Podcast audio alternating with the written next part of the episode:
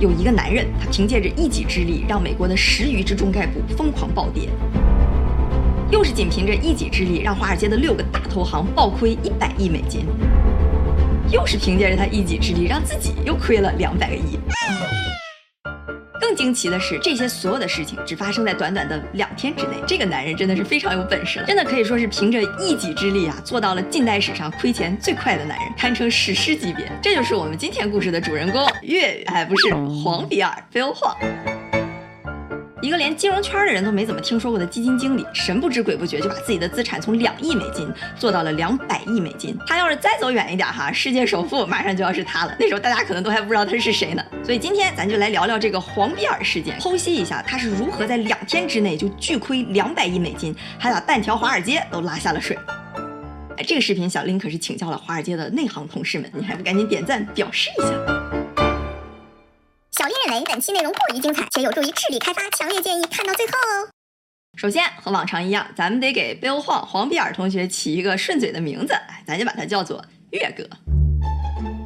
岳哥呢，出生在韩国，一九八二年移民到了美国 UCLA 的本科，卡耐基梅隆的 MBA。毕业之后，在证券公司做了几年的销售，就慢慢展示出来了他异于常人的投资天赋。于是就被当时传奇对冲基金大佬 Julian Robertson 老罗看中了，招到了老罗自己的老虎基金。因为他在老虎基金的表现确实非常的显眼，就被老罗相中，让他出去成立了一个自己的基金，叫做老虎亚洲投资基金 Tiger Asia Management。所以你看啊，这个岳哥还是个狠角色。当然，他也不负众望，成功的把这个亚亚洲老虎基金做到了五十亿美金的管理规模，但是啊，岳哥他就不太老实，经常搞一些地下的操作。二零一二年的时候就被证监会 SEC 发现了内幕交易，然后就罚了四千四百万美金，同时解散了老虎亚洲基金。哎，得一招回到解放前。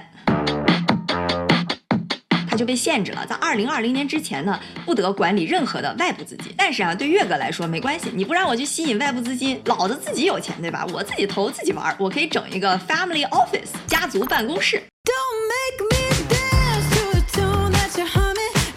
于是岳哥呢就拿出来自己的二点二亿美金，成立了一个叫做 Archegos Capital Management。在接下来的一三年到二一年这八年时间里边，岳哥就再现绝技，凭借着他激进的投资策略，活生生的把他的二点二亿美金变成了令人瞠目结舌的两百亿美金。哎，看到这儿，你是不是想问了，他到底是怎么投资的呢？哎，你是不是也想跻身百亿美金俱乐部？说岳哥的投资策略啊，其实也非常的简单，基本上就是继承了老虎基金的衣钵，那就是基本面分析选股票。就比如看看公司的业绩啊、财报啊、运营啊，当然还有一些小道消息。看好的公司呢，我就买入；看不好的公司，我就做空。他操作方式呢，基本上就是孤注一掷的，就压那么几个公司，当然也会做一些对冲。最开始的时候呢，一方面这个岳哥刚被 SEC 重罚，另一方面呢，他那二点二亿美金也确实不是什么大数，所以华尔街那些大投行像高盛啊、摩根大通都对他避而远之，也不怎么跟他做交易，也不。给他借钱，这时候月哥就只能自己交易，杠杆也不能开得太大，所以呢，不管是赚了还是赔了，对市场其实也都没多大影响。不过不得不说啊，月哥的选股能力真的是让人佩服。你看，二零一三年开始他选的那些股票，亚马逊、脸书、Netflix、奈飞，大家来看看这个走势图哈，你就知道一年翻一番，那根本就不叫事儿。而且月哥非常的能沉得住气，只要他看好的股票，我就一直持有，就不卖。于是到二零一七年，短短的四年时间，他就把他的二点二亿美金做到了四十亿美金。你说这四十亿美金哈，即使对华尔街来说也不算是个小客户了。而且呢，岳哥整个的投资策略风险也不是很大，所以呢，他其实就是一个又有钱，然后又不太容易破产的客户。于是华尔街投行呢就纷纷找上门来，都抢着把钱借给这个投资界的新星岳哥。有了华尔街投行的加持，所以岳哥呢，他就得以利用一种金融衍生品，把自己的投资杠杆加到最大。利用这种金融衍生品，让自己迈入了十亿美金俱乐部。又是利用这种金融衍生品，让自己成为市场的大庄家，还无人知晓。当然，还是因为这种金融衍生品，让他最后溃败的如此之惨烈。哎，听着是不是很玄乎呢？这种衍生品就叫做 Total Return Swap，总收益互换，简称 TRS。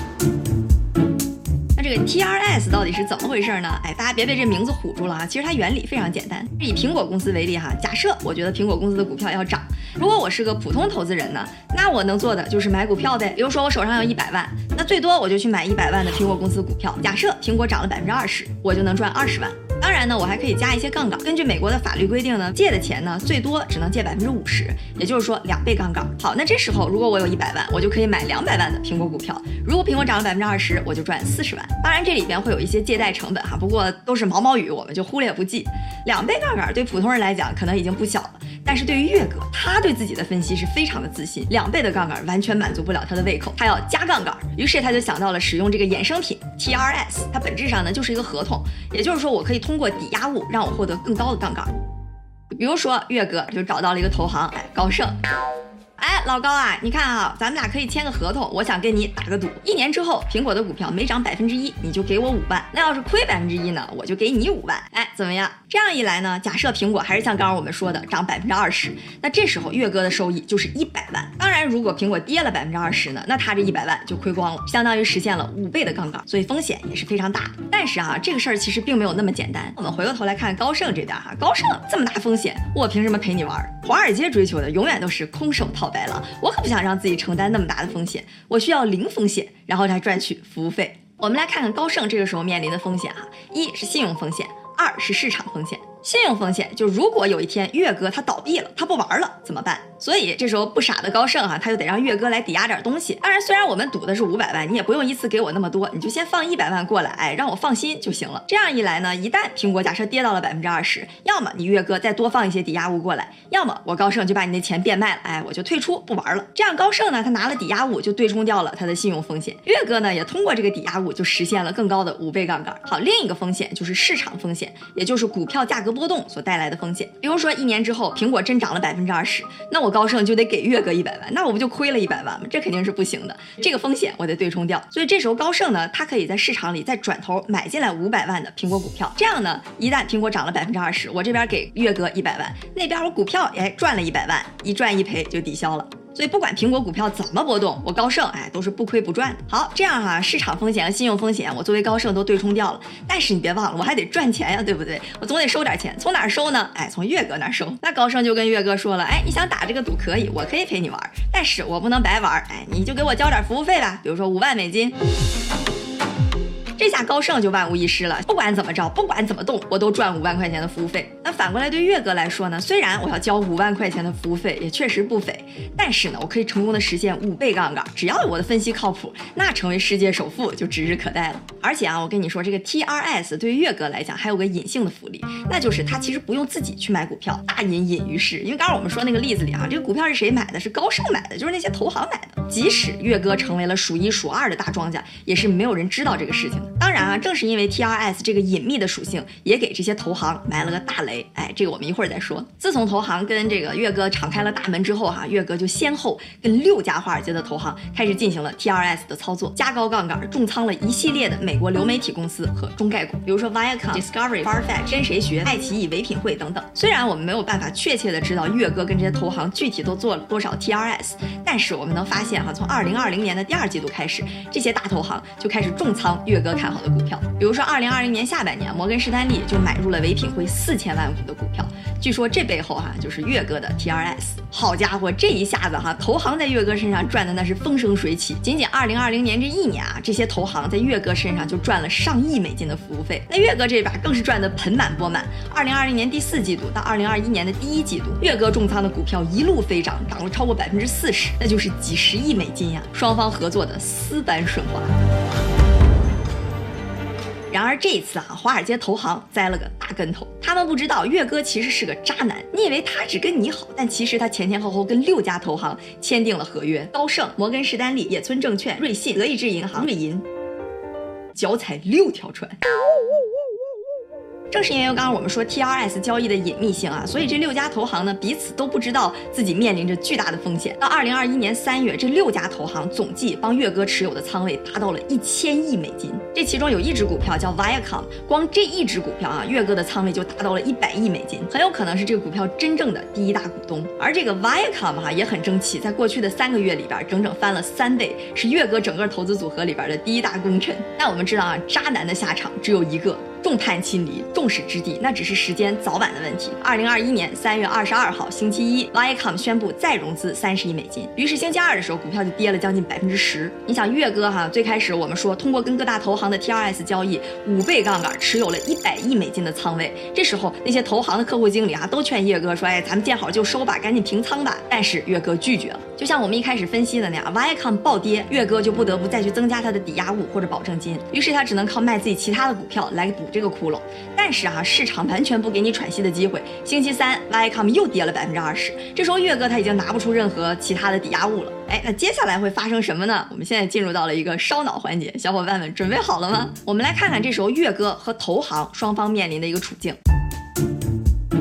对于岳哥来说呢，如果 Viacom 继续暴跌，那我没什么说的，破产；如果 Viacom 涨回来，哎，那我就跟个没事人一样。可是对于投行来说呢，因为我们说最开始他已经对冲掉了市场风险，所以 Viacom 是涨是跌呢，我根本就不 care。但是月哥一旦破产，我就是血亏。换句话说，如果 Viacom 继续暴跌，那我作为投行就将蒙受巨额的损失。投行啊还是很理性的，那这个事儿在现在这个时刻对投行来讲已经是个亏本买卖了。那我总不能指望着 Viacom 就一定能涨回来，我把公司所有的前途都压在这一个股票上吧？所所以对投行来讲，最佳策略就是我立刻马上清仓止损，我不玩了。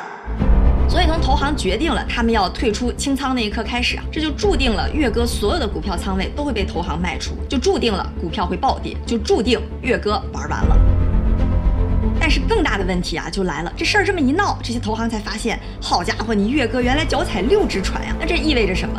一旦这个月哥信用崩塌、破产了，那每个投行手里就会莫名其妙的多出来几百亿股票的头寸，那投行就会同时不得不抛售这些股票，股价就会暴跌，一边跌一边卖，投行就会亏得血本无归。所以这个时候啊，已经不是投行跟月哥之间的博弈了，都没月哥什么事儿了，月哥已经既定要完蛋了。这时候是投行和投行之间这些精子们的博弈。